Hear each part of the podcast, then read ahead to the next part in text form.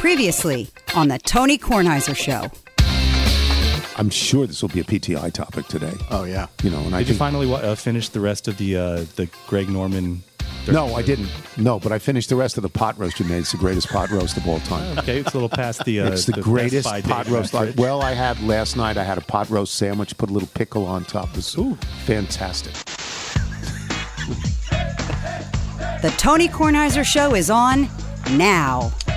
It's just a, it's a window into family structure. That's all it is. Three to five days properly contained in the fridge. Uh, it's a seven to ten days. Luckily, we could great. date it because it was Passover. Yeah, it was great. It was absolutely great. Uh, we got this. We got this from our friend Noah Petro or Petro. Petro. Noah Petro at NASA, who helps out every time I say, "What's doing with the moon?" He's our moon expert, You know yes. what's doing with the moon? And he writes, Noah from NASA, on Wednesday at 3:52 a.m., fellow little Bob Farmer Hines will launch from the Kennedy Space Center to the ISS. That's the International Space Station, I assume. Starting a several month stay aboard the space station. Mr. Tony, I know you'll be up to watch. I was up. That's this morning. I was awake. I didn't know it was blast off time. Farmer is joined by Kjell Lindgren, Samantha Cristoforetti, and geologist Jessica Watkins on his mission. I know this will warm Wilson's heart as the space station periodically passes over Chicago and therefore is an extension of the Midwest. Godspeed the crew of Spaceship Freedom. So we wish everybody aboard wonderful pleasure and luck and everything good. Yes. You know, that's your pal. Yes. Yes. Big fan of Noah. that's good.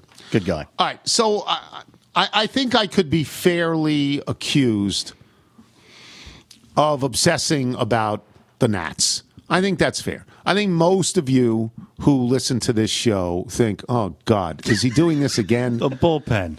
the Nats are a terrible team. I don't believe they'll win 60 games. I don't. I think they'll win in the 50s. And the Nats have been, until last year, until midway through last year, actually, the Nats have been a great joy in my life. They've been a very competitive team in a very competitive division. They have had their share of playoff opportunities, and they won the World Series in 2019. So there is nothing I can say that would cast a pall over the history of the Washington Nationals and my fandom. There's nothing I can say. I can tell you time and time again that they make terrible choices in the bullpen. I can tell you that, but I do. They really don't. You know, they don't. Not really. I mean, Okay, continue on your rant. How's Sam Clay doing? Continue on your rant. Sam Clay's ERA is four thousand. Okay, I'm talking about the overall arc of their bullpen over the last eight years. They made the necessary moves that were the right moves at the time. Wander they didn't, Suero, They didn't all work Tanner out, and by the numbers, they're better than you remember. Okay. Uh, In any case, they did something last night that was so disheartening. It was so disheartening. They are playing against Miami. and Miami traditionally is a far worse team in the last 10, 12 years than the Nats have been. But Miami's got a real good pitcher, strong arm, Sandy Alcantara, right? Alcantara. Alcantara. Sub two E ERA. Big kid, 6'4, 6'5, throwing 93 to 98 on every pitch. Okay. You know, and uh, the Nats have Josiah Gray. And Josiah Gray, it, I don't want to say he's infuriating. He is Josiah Gray and Keibert Ruiz are the two big prospects that the Nats got back for Turner and Scherzer. Josiah Gray is a steady pitcher. At the moment, he should be a fourth or fifth starter, but he's essentially their one because Patrick Corbin's terrible. He never gets through six innings, Josiah Gray, and he always has one bad inning. But he's got promise. He strikes out a lot of people. He gets better before your eyes. He's not good enough yet. So he's got a three. He had the one bad inning, and so It- it's it's three not runs. even a bad inning. He had one bad pitch. He had Okay. one bad batter. okay. There's a lot of strikeouts in that inning too. Yeah, they're 10 down. the game. They're down three nothing in the bottom of the fourth, and they do something I've never seen before. They get two guys thrown out at home. Full send. They get two guys thrown out at home. It's unbelievable. Yeah, you don't see that. Josh Bell has no business. Known for his speed, Josh Bell. Josh Bell has no business being, and I'll tell you, Josh Bell is the leader of superfluous RBI. Notice when you need him to get a run in, he doesn't. But in a 12 to 1 game, he gets three in. Okay? Superfluous RBI. But Josh Bell gets on base, gets a single, I think it was. Just a little single. Right. S I N G L E, single, single, single. And then he's on second base, right? He's on second base, and there's a hit to the outfield. And for reasons unknown to me, the third base coach, Gary Di, Gary do I have that correct? Is that Sure, his- I don't I don't know who the third base coach is this year, but I think we're going to get to him for the next play. Okay. So he sends Josh Bell home, and Josh Bell's a lumbering load. Josh Bell's a big man.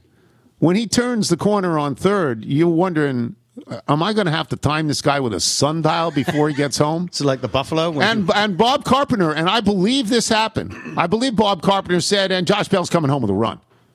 Because the assumption was single to the outfield, runner on second, breaking on the hit, you're coming home with the run. Josh Bell is thrown out.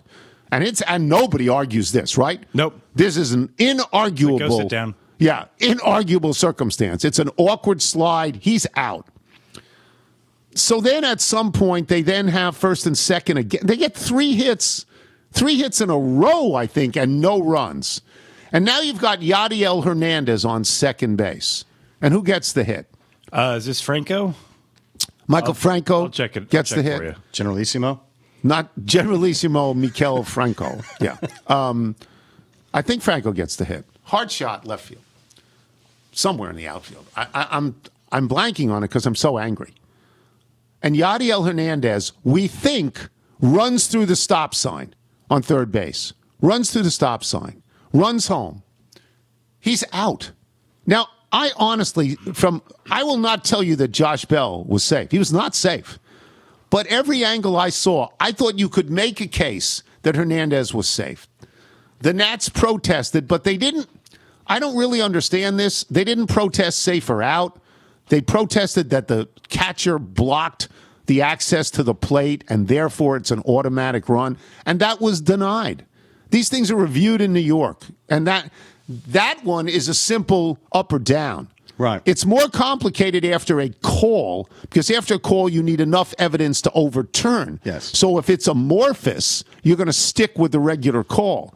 But right, Michael. See, I thought that's why it took longer because so they protested twice. No, I, they got the one protest, and maybe they're thinking that it was easier to get the block call rather than the safer out because they're gonna. It's gonna be harder to prove something that is definitive. What's the third base coach's name? DiSarcina. Right. Yeah. Uh, so, it looked like he was saying to Hernandez, "No, don't go. Stop at third. but it was interesting. Both Franzen guys went- out at the plate. Franzen then went on to protect him, saying, "We don't know. Maybe they had a signal set so that there is sort of a you know a fake out where you look like you're holding him to try and get the right fielder to pause, even just for a second to try and get that run in."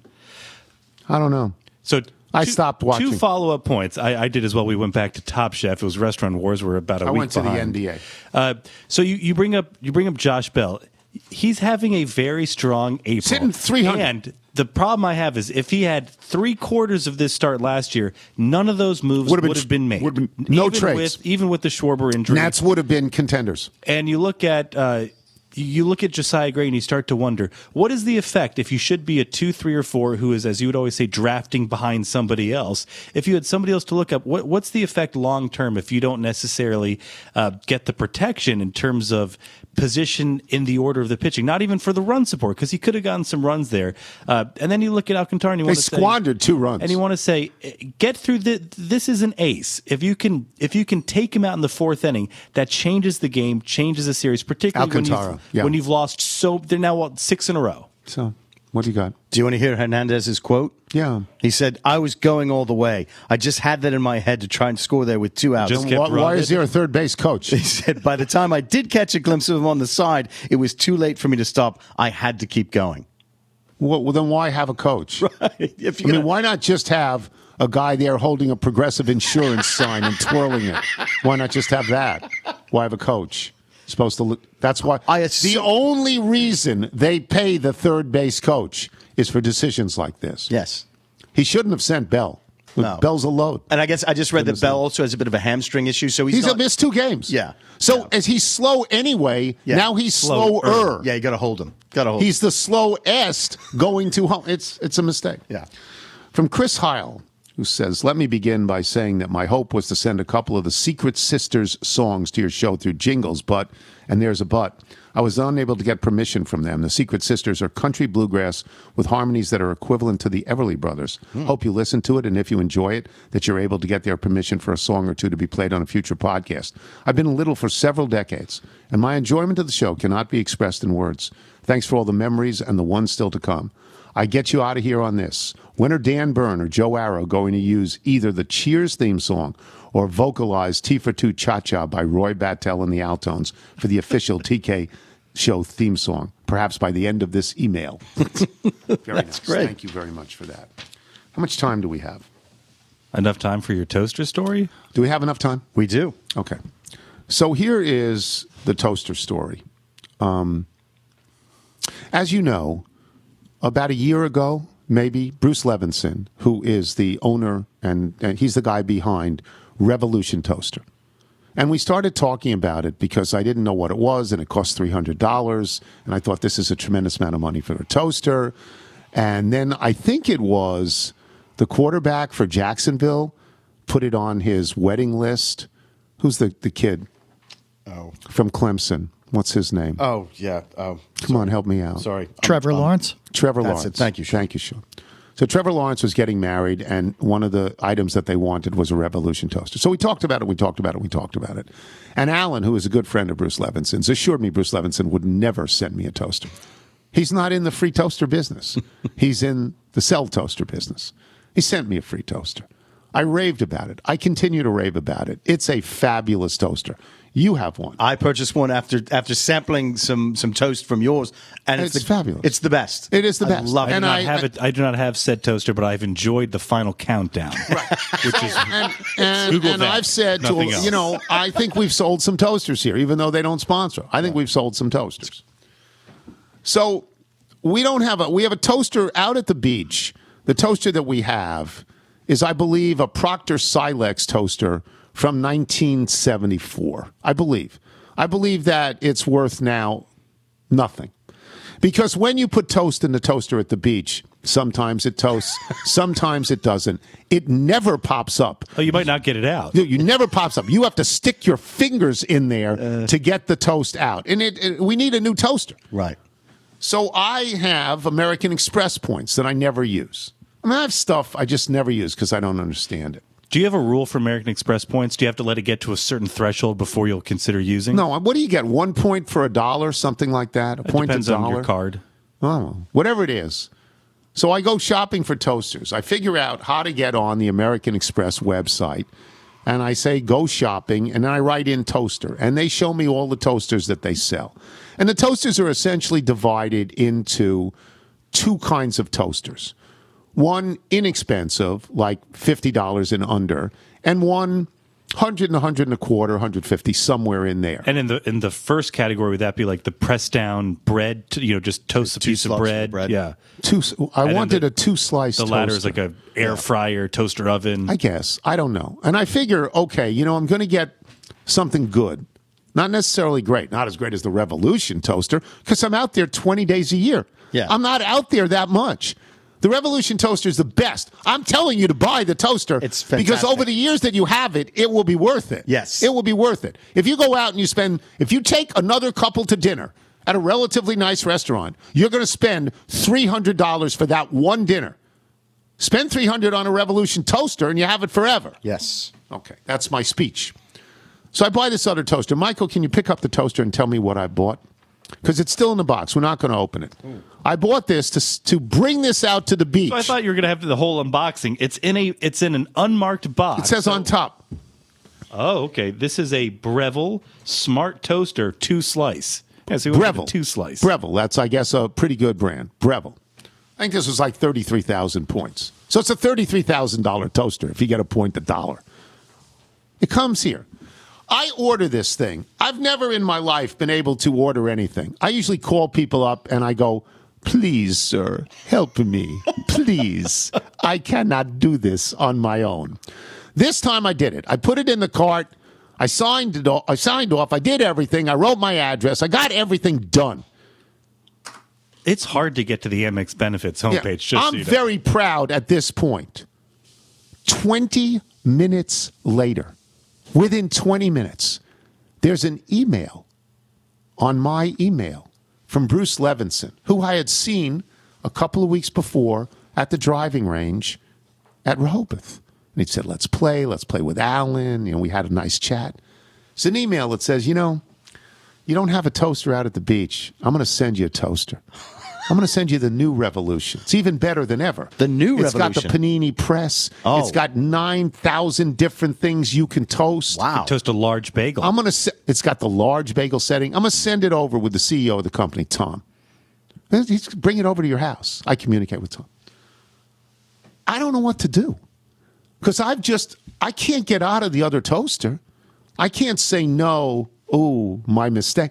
So I say to Carol, "W- "What should we do?"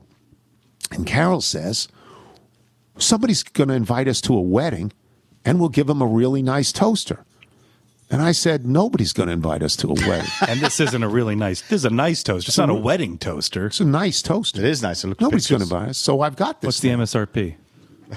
Um, uh, See how it compares. Hold on. it's about a hundred fifty bucks. Yeah, yeah, it's about 150 bucks. So I, I'm, sit- I'm sitting with this thing. I even said to my son, "Do you need a toaster?" And he goes, "No, I need your toaster.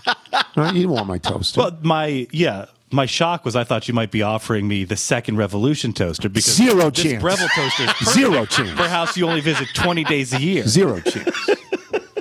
so this was my this was my next dilemma. And I didn't bring this up to Bruce. I just said thank you very very much. Yes. But I brought it up to Tom. I said, "Tom, look, I don't I don't want to kick a gift horse in the mouth.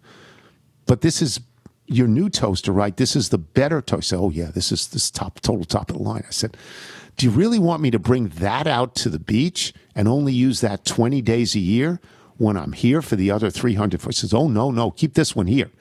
So I have packed up the first toaster to take out to the beach, and I'm waiting. And now all the littles will invite me to a wedding to try and get this toaster. But no, no, no, it's not going to work. It's not that easy. It's not that easy. But within 20 minutes, I had this this gusher of oil. Yeah. You know, on my property, it was the Beverly Hillbillies. I was getting another toaster. It was so nice, so kind, and the toaster's great. It's great. I've used it the last three days. It's Chessie loves fabulous. Jessie's very excited. Chessie, as that's her endorsement, her celebrity endorsement of the Revolution toaster. It is great. It's great. I'm sure it is. I mean, the original, great. the original Revolution toaster is amazing. Beautiful color on that toast. Yes, oh. it- and it's perfect every time. So, That's yeah, what- you did the right thing though. You take the better toaster. Well, I asked permission. I didn't want to do something that would offend anyone. I asked Right. permission. Yeah, I asked Tom. and you hold on this. This Tom is, listens to the podcast. Tom was doing his uh, his pitch for the QVC. He's going on on TV. Yeah. He's gonna they're gonna sell the Revolution toaster on TV. Now, I don't watch QVC, but millions of people do. Yes. And buy stuff. Yeah, Anyway, so that's my toaster story. Uh, we'll be back with who?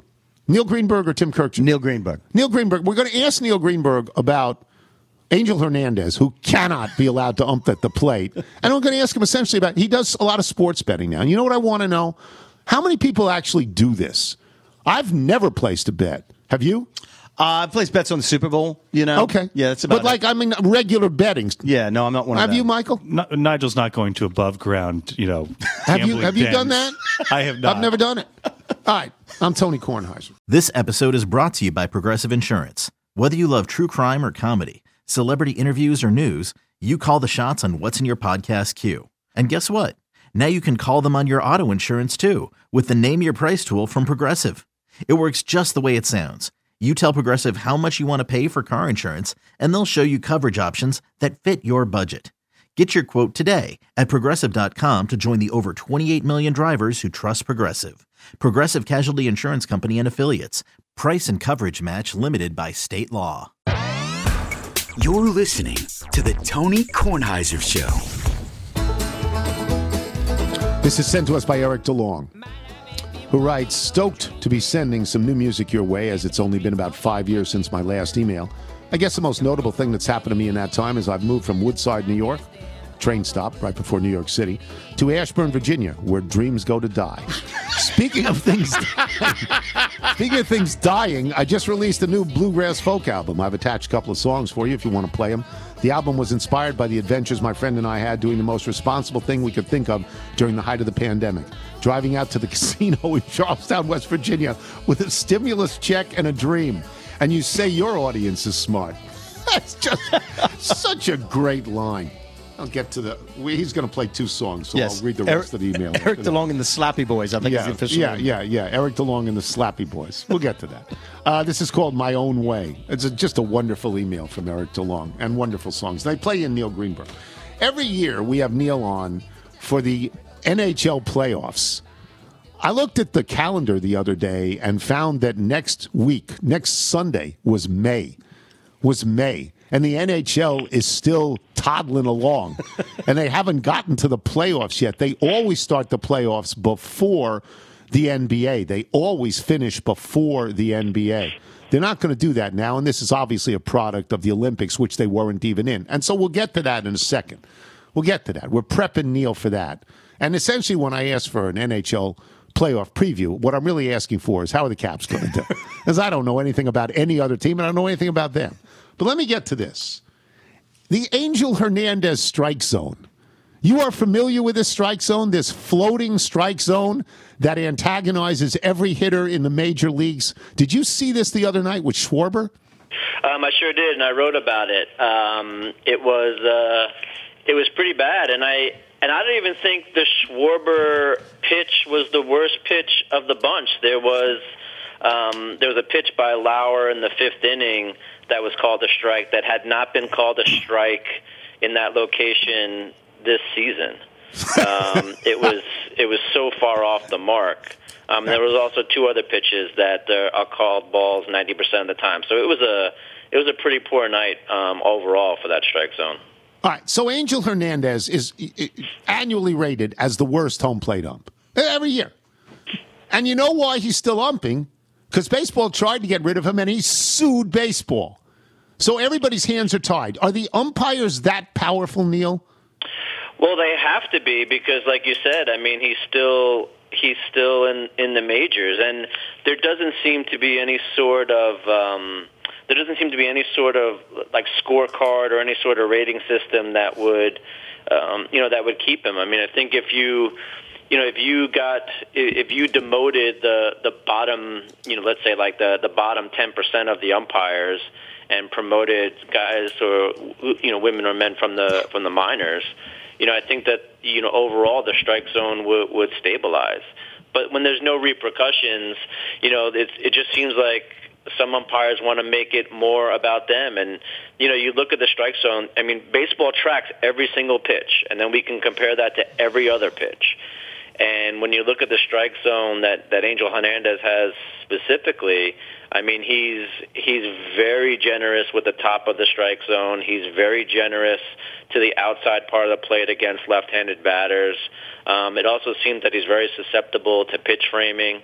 Um, so it's just it, it, it turns out to be a night uh, about the umpires rather than the actual baseball game. Craig Counsell, the manager of the Brewers, after the game said it's a big strike zone. It seems to be a little big everywhere. Everywhere is what he said. And Schwarber, who went nuts, isn't on his team.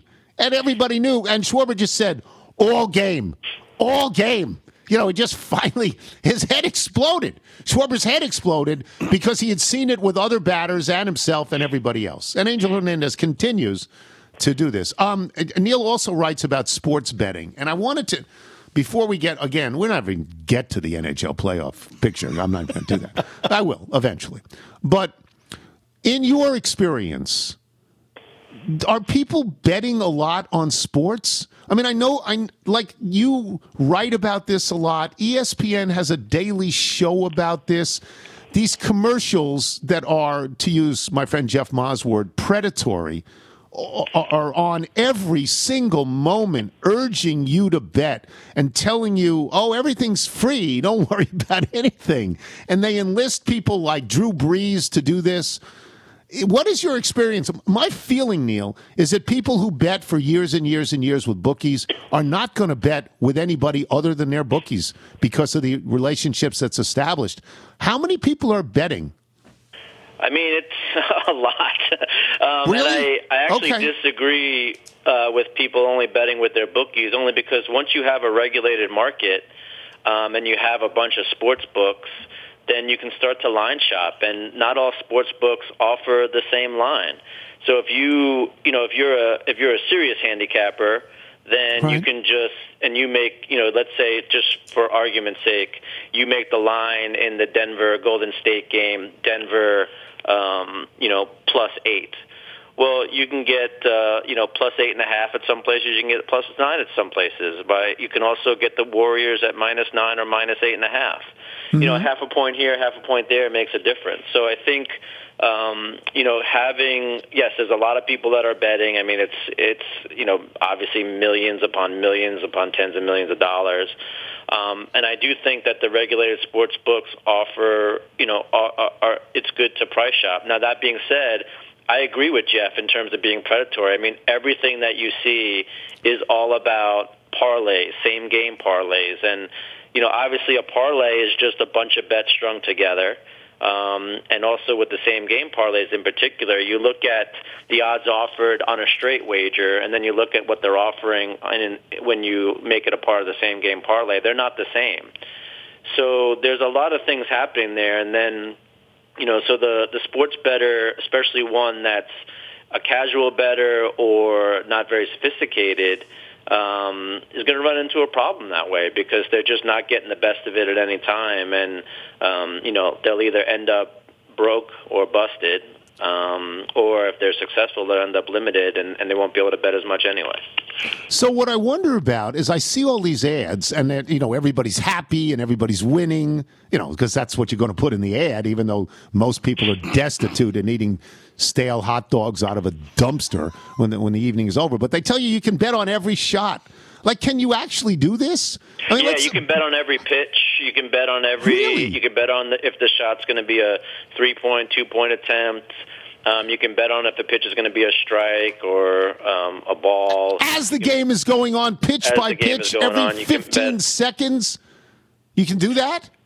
Yeah, so that's the that's the challenge, right? So you're looking at the if if you've ever um, if you ever watched the live in-game um, scores on an actual betting app, it's probably I know with football it's at least 20 seconds ahead. Um, and same thing with baseball. Base, like they get the feed, it's almost instantaneous. So unless you're actually at the game, um, there's you're going to be at a disadvantage only because the the book's going to know what happened before you do. Um, but yeah, you can you can certainly do that. You can you can bet on you know in basketball you can bet on like a shot ten shots from now. Um, you can bet, as I said, on every pitch, every at bat. In in football, you can bet on every play. Um, you know, every drive. Is it going to be a punt? Is it going to get past the fifty? Is it going to get past the twenty? Um, you know, are they going to get a first down on that play? I mean, yeah, there's the live in betting um, is pretty robust now, and um, you know, it's easy to get swept up in it, um, and it's a it's a challenge. But I think the the lag time in particular is where you're at the biggest disadvantage because the the feed that the books get is is definitely faster than the TV feed. Um, and and you'd have to be at the game, and Yeah. you know, good luck getting Wi-Fi at a, at a game where you're able to to capitalize on that. Are we producing a, a country of degenerates? I mean, uh, you know, you ha- when you bet, it actually costs money. You have to, at some point, pay the piper, right? You have to do it. I mean, you, you can lose uh, at any given point hundreds and thousands of dollars on any given game if you're just brash about the whole thing, right? Yeah, and and the way it's set up right now, um, I mean, full disclosure, I'm limited at a lot of places. There are some major odds makers that are available in Virginia that if I try to bet twenty five dollars, I can maybe bet like five, ten dollars, like maximum. Like they they will not take bets from winning bettors. So You're in Jeff a- Ma land. Fabulous. Jeff Ma land. so it's it's actually a, a it's a double whammy because if you're winning, you're not going to be able to bet, and if you're losing, they'll let you bet as much as you want. Well, of course, so, it's so you know, you- like you see like a lot of these touts and stuff that are that are bragging about you know how much they're betting. Um, but if they're able to get down like a thousand dollar bet on something, chances are they're losers over time.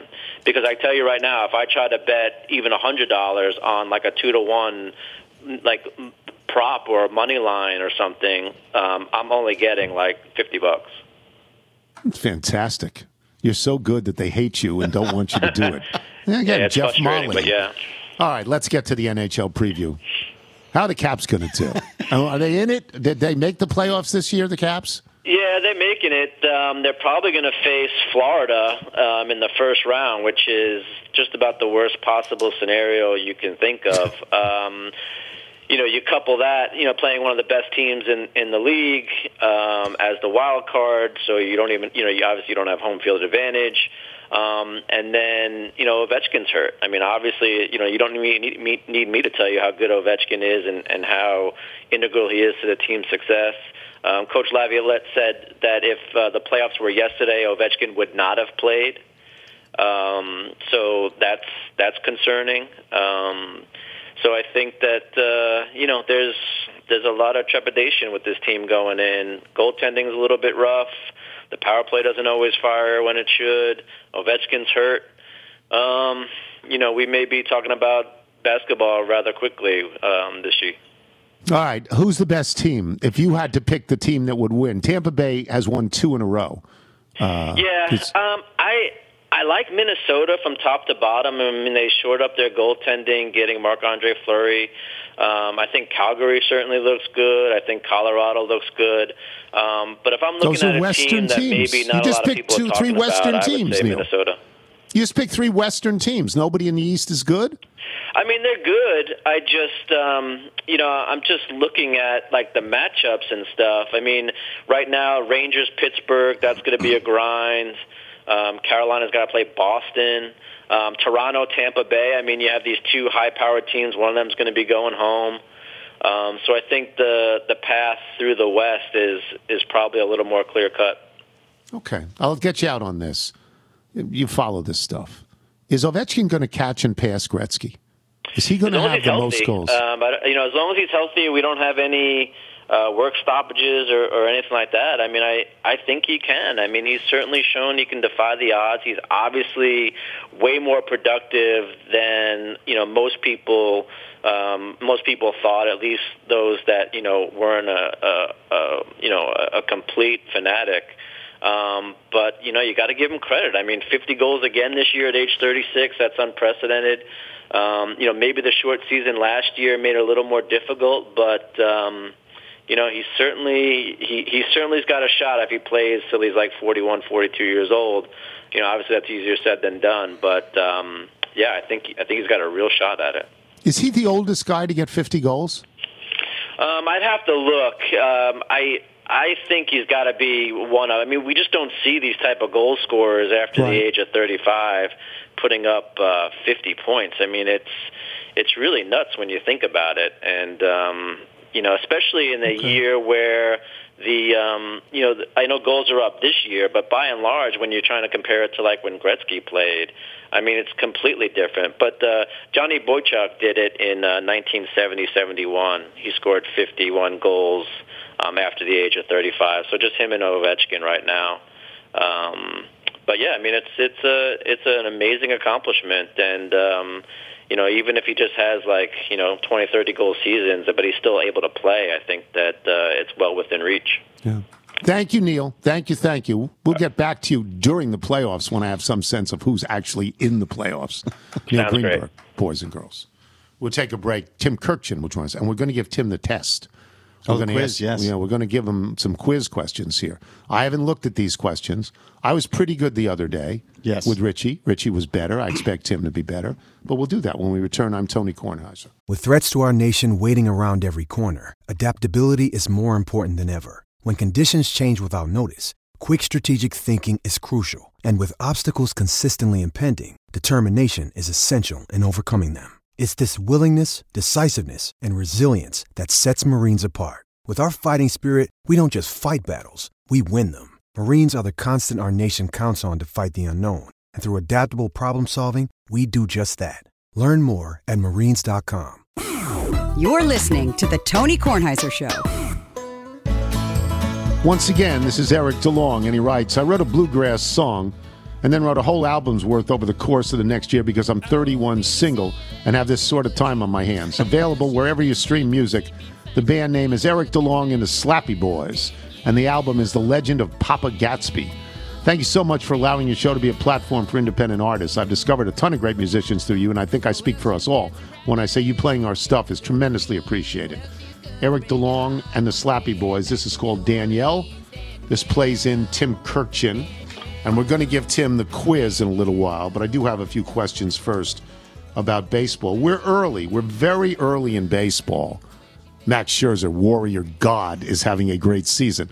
Whenever he goes on the mound, the Mets win in one, you know, they just don't lose, which used to happen with the Nats.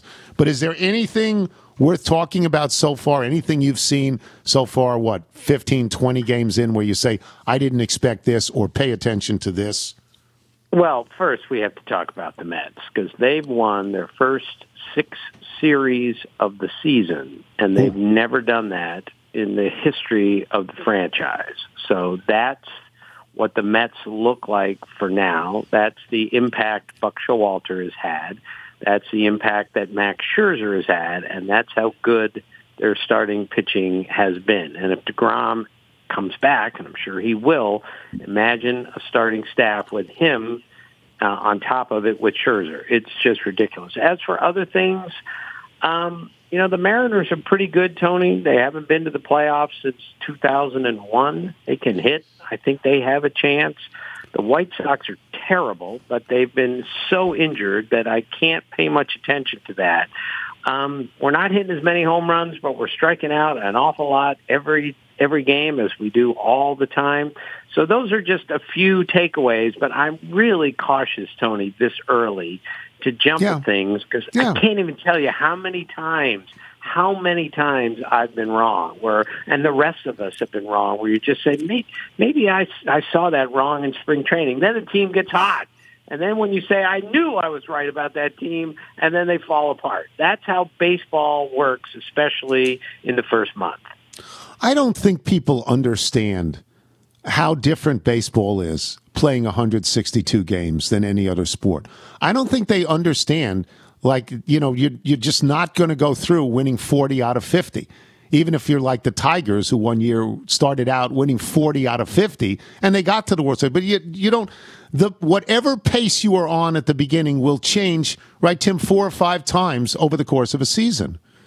Uh, of course. I mean, a couple of years ago, the Dodgers had a stretch that like no National League team had had in this century. I mean, in this since 1900, and then they hit an unbelievably terrible losing streak. These things happen all the time. This is the beauty of the sport, Tony, is that we never know what's going to happen when the game starts. As opposed to, I love basketball, you know that, but when the Wizards would make the playoffs and they have to go to play Jordan's Bulls in Chicago, they had no chance to win. You knew That's who right. was going to win the game and the series before it started. The best part about baseball is you never know because it is so damn hard to play that when you're off a little bit, you can look like a lousy player. Mike Trout can look like a bad player once in a while. Whereas when LeBron has a bad game, he scores 18, gets seven rebounds and six assists. That's a bad game for LeBron James. Yeah.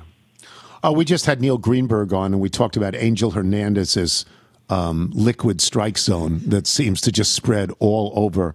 What are your? You saw that. You saw everybody saw that with Schwarber, and everybody saw that both teams said, "What are we doing here?" What do you make of that? Well, he had a terrible night. Apparently, according to the people that chart these things, he missed 19 pitches. So he, only got 85% of them right. That is way too low. He missed by about six inches, according to the stats, on a couple of pitches. That simply is not good enough. But uh, again, Tony, I'm I'm different. I think umpiring is really hard to do. I think some umpires are great. I don't think Angel Hernandez is very good. But I'm not in favor of saying, all right, one guy had one bad night on national TV. We need to go to an automated strike zone tomorrow. Somebody needs to prove to me that this is going to work without fail. Let's face it, the replay system that's in place right now, Tony, does not work without fail.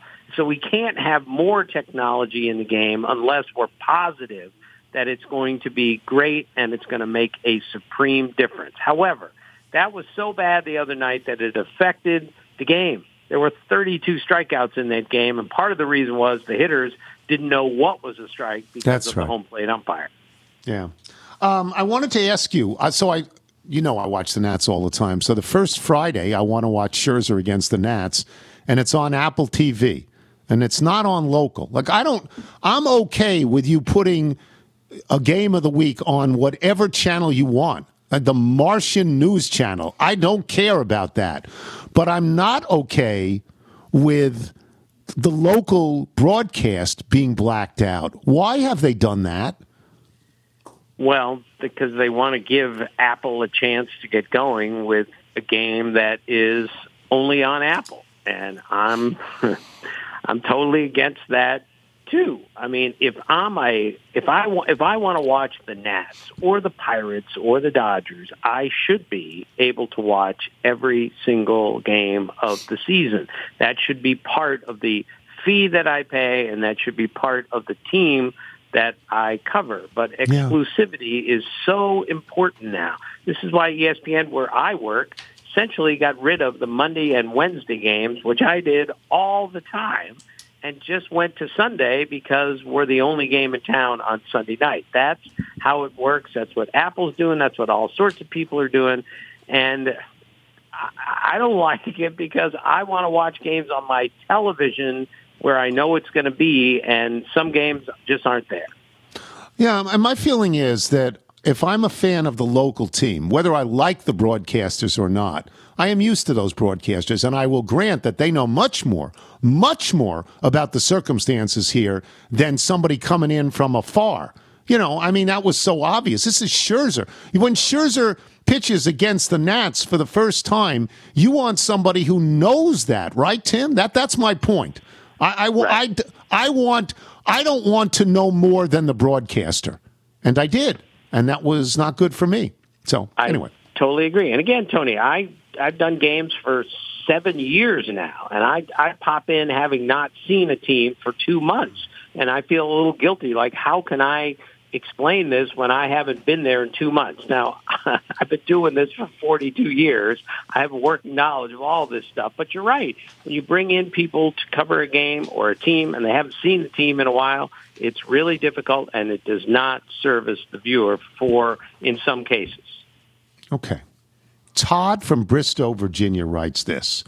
The woman to whom I am related by marriage continues to buy Utz hard pretzels, even though she knows Snyder's of Hanover makes the superior sourdough hard pretzel. Do you think this is grounds for divorce? I'll hang up and listen. Oh, and please have Timmy Avocado on to take the baseball trivia quiz. He gets so excited. So, because we want to help all of the people who listen to the show, we're going to bring Tim into one full page of the baseball quiz sent in by Scott, who works at the Brookville Pharmacy, okay, which is the pharmacy that I use. Are you ready, Tim? Uh, I hate these things because I, only I'm gonna do it with I you. only know about one thing in the world, and then when I don't get it right, I feel like I don't know anything. Anything. I'm gonna do it I with can't you. answer any other question about I'm going to do it with you. Don't worry. I've not seen these questions. Who did Fergie Jenkins begin his career with? Well, if, if that if that question is asked, it couldn't be the Cubs. So, do you know who it is, Tim? Well, he's going to trick us, I think, and say that he was with the Harlem Globetrotters because he actually played for the whole Harlem Globetrotters. Wow, I didn't know that. What have you got, Nigel? The Phillies was his first major league team. Well, wait, but if he bring his his athletic career begins with the Globetrotters, Tim gets that. He gets that. I knew it couldn't be the Cubs. What team did Harmon Killebrew finish his career with, Tim? Now he's famous for the uh, Twins. I don't know. Yeah. I'm going to say the Royals. He finished with the Royals. The Kansas City Royals, Harmon Killebrew. Nigel, can you look this up? We'll keep going. True or false? And you should know this. True Kansas, Kansas City Royals, correct. oh, Tim got that one. Yes. True or false? Jim Palmer was left unprotected in the 1968 expansion draft. That would have been by the Orioles. That's false. False. Look up Jim Palmer. What team traded Frank Howard to the Senators after the 1965 season? You need to know this. The Dodgers for Claude Osteen. Osteen. I remember Frank Howard playing for the Dodgers. He was the biggest person to ever wear the uniform, right? I mean, just Real like quick, Ron Santo told me that Frank Howard hit a ground ball in spring training that hit Santo in the stomach, one hopper. It knocked Santo out, literally unconscious. Santo told me he woke up in the hospital. Frank Howard was standing over top of him in the hospital. And Santo remembers coming to and saying, who is this giant hovering over top of me? It was Frank Howard. Frank Howard was six seven or six eight, just enormous man. Uh, this is how many wins did Denny McLain have in '68 and in '69? Now, in one of those, he had 31.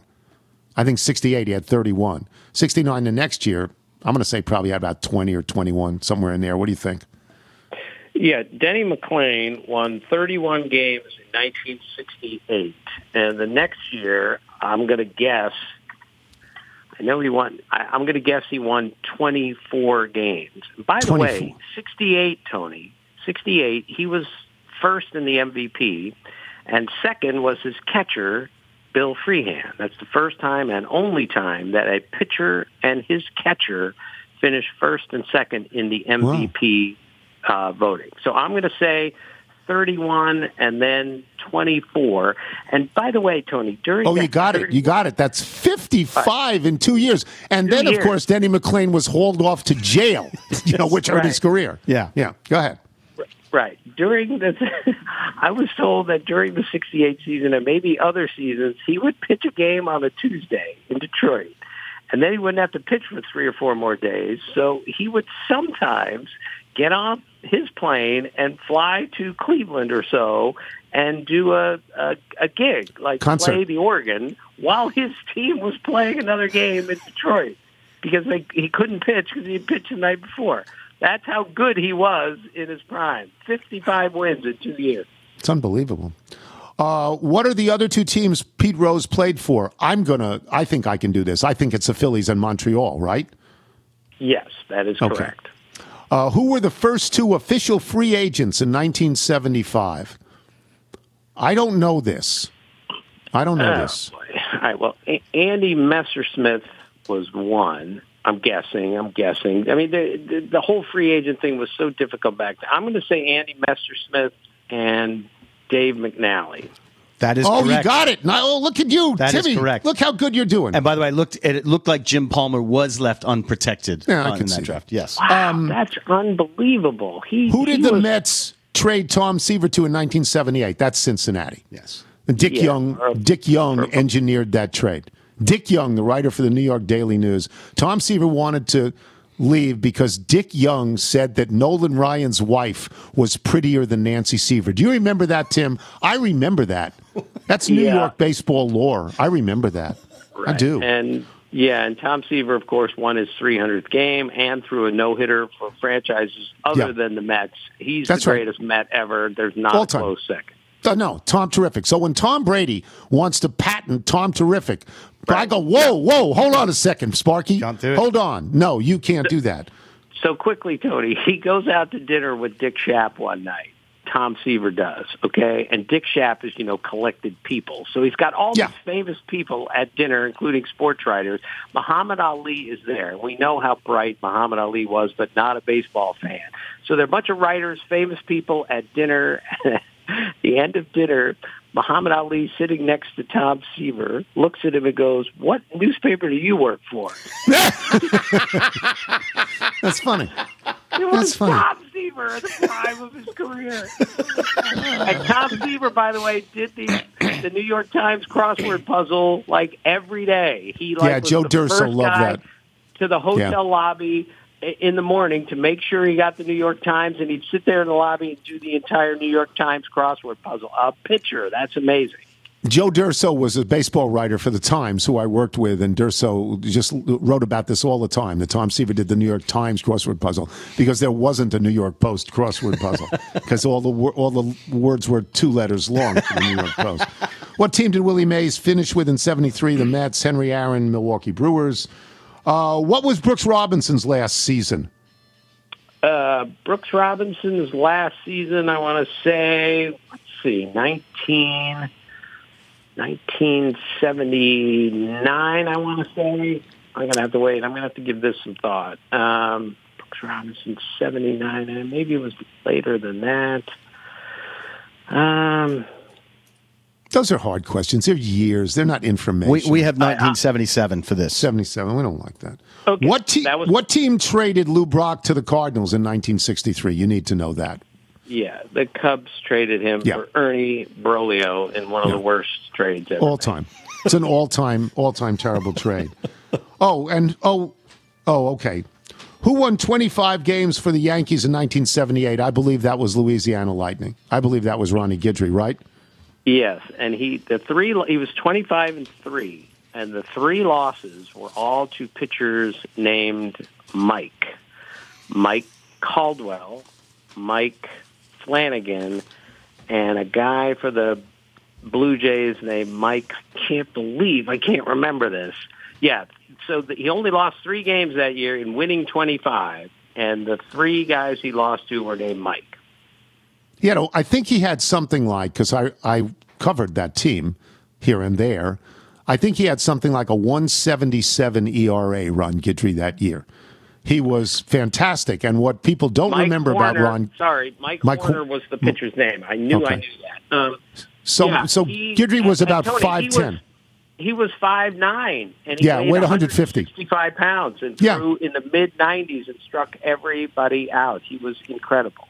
Yeah, 174 ERA that year. So, and what I remember, do you remember Mike Perez, who played for the Yankees briefly, but played for a bunch of other teams, including Cleveland and maybe Chicago? He was a big guy, Perez. Do you remember him, Tim? Yes. Okay. He said to me about Guidry because he's because he's six three, six four, two forty, and he said to me about Guidry, I hate him, and he's their teammates. I hate him. How does he throw it that much faster than I do? Look at that guy, right? Because he was skinny. Yeah, he was skinny and he was short. But again, Tony, we've been over this. The beauty of this sport is it's open to all shapes and sizes. Billy Wagner was five nine. He threw a 100 miles an hour. The hardest thrower of all time, according to legend, is Steve Dalkowski, who was Yeah. five foot eight. I mean, and I've had people, including Tom House, tell me that the fewer moving parts, the you know, the harder you can throw. We've got a lot of hard throwing little guys in Major League history. Pedro Martinez, not a big man, Yeah. at least No. not when he pitched, No. and he threw really, really hard. Uh, No. Pedro Martinez told me his first year of pro ball, he weighed 138 pounds, and he threw 93 miles an hour. First year pro ball, 138. Tony, that's what I weigh. he threw 93, and then he ramped it up to 98 before he was done. He was great. He was absolutely great. Tim, thank you so much, and thanks for being a good sport and taking Scott's quiz with me. And you Oh, did okay. far better than I. Thank you, Tim. Thank, thank you, Tony. See you. Tim Kurkjian, always happy. Just the best. We'll take a break. Um, we will have uh, a song and some email when we return. I'm Tony Kornheiser. I'm Mark Chapman. Welcome to the Planet Premier League podcast. Each week, Cesc Fabregas, Nedum Onuoha, and myself talk all things Premier League. As a player, you don't have time to talk. No. You don't have time to make a plan. You just need to deal with wave after wave after wave. We watched Coach Carter, and he said, "Oh, afterwards, the game's just about doing this for your teammates." And I remember looking around halfway through the film, and half the squad was asleep. Planet Premier League. Listen wherever you get your podcasts. This is the Tony Kornheiser Show. Here comes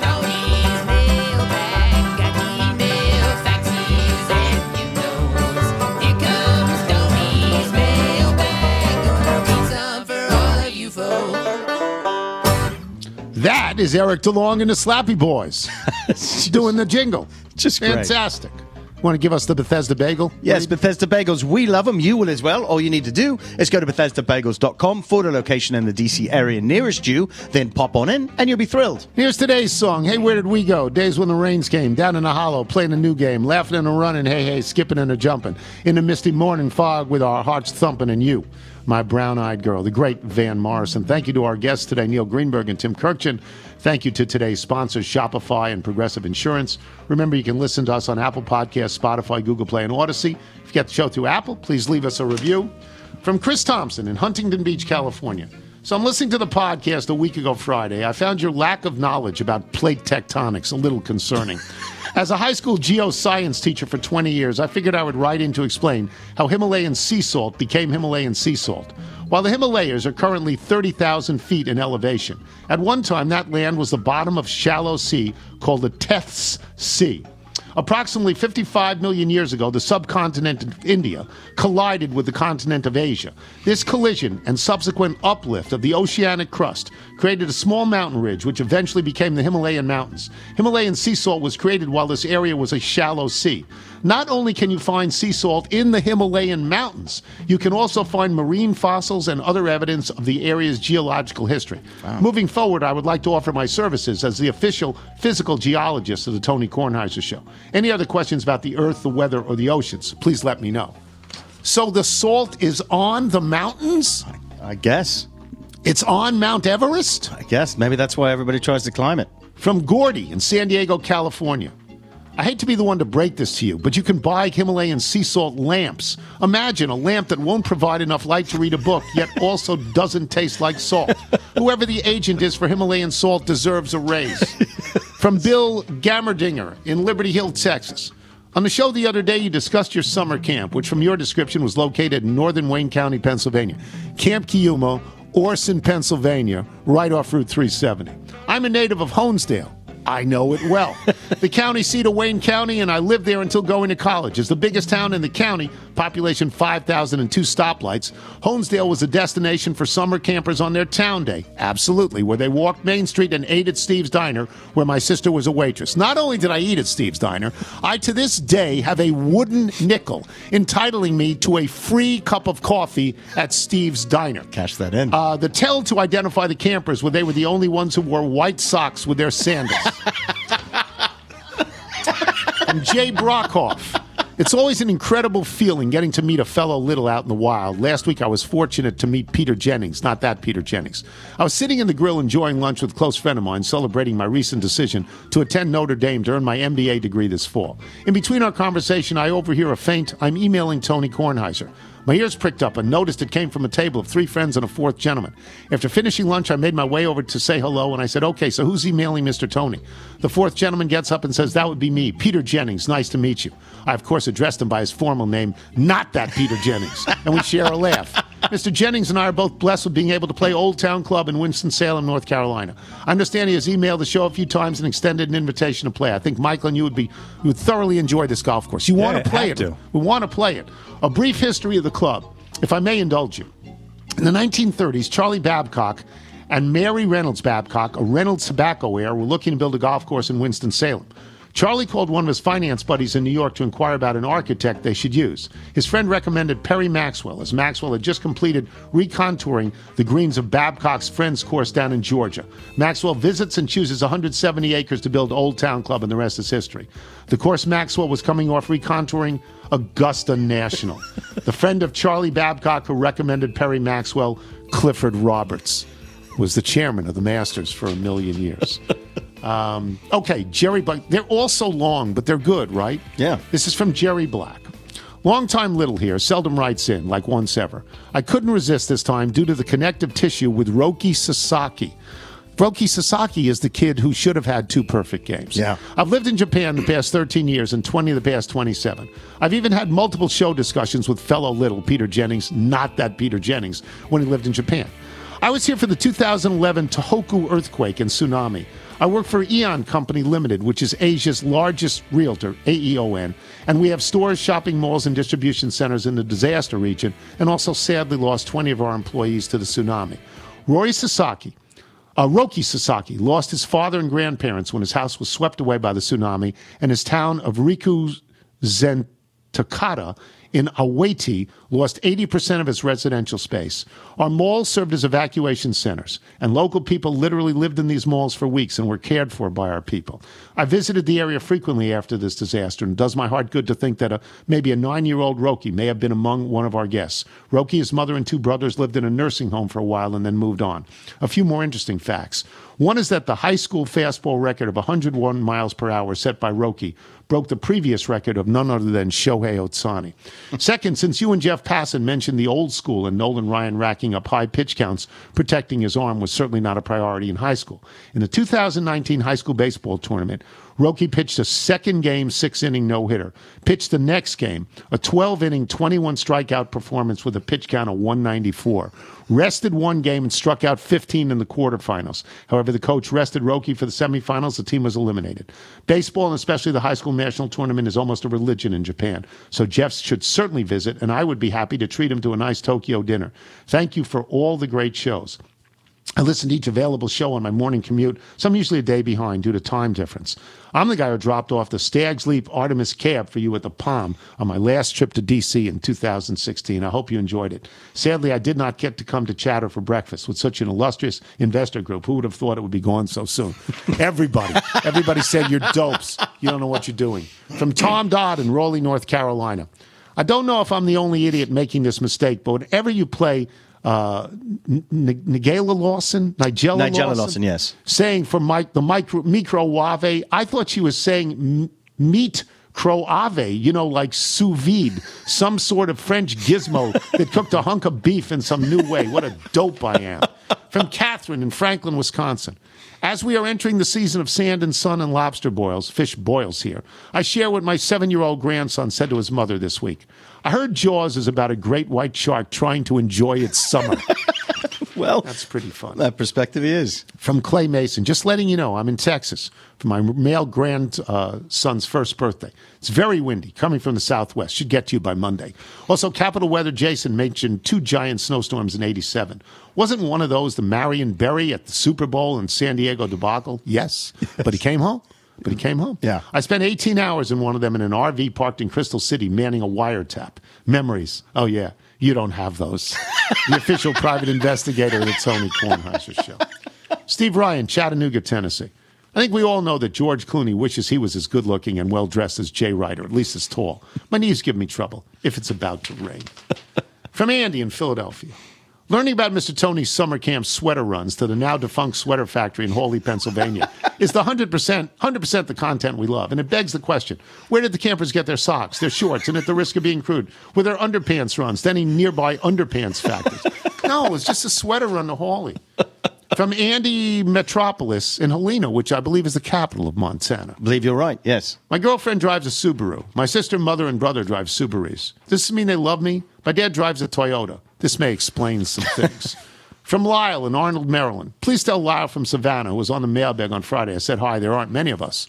Well, there's Lyle Hauk. And there was Carol's cousin. There's Lyle Hauk. Lyle Lyle Alzado. Crocodile. Lyle Alzado, yeah. And from Keith in Indiana. We have the results from this year's Golden Snowball competition. Buffalo took the trophy with 96 inches, followed by Rochester at 87, Binghamton 81.4, Syracuse 76, and Albany 36.4. Buffalo also won the snowiest U.S. city, population over 100K, edging out Anchorage, which had 89.3. This would be a good topic for your guests from the Capital Weather Gang. If you're out on your bike tonight, everyone, as always, do wear white. Now, if there's anything I can do for you, well, I certainly hope you'll die soon. I certainly hope you'll die soon.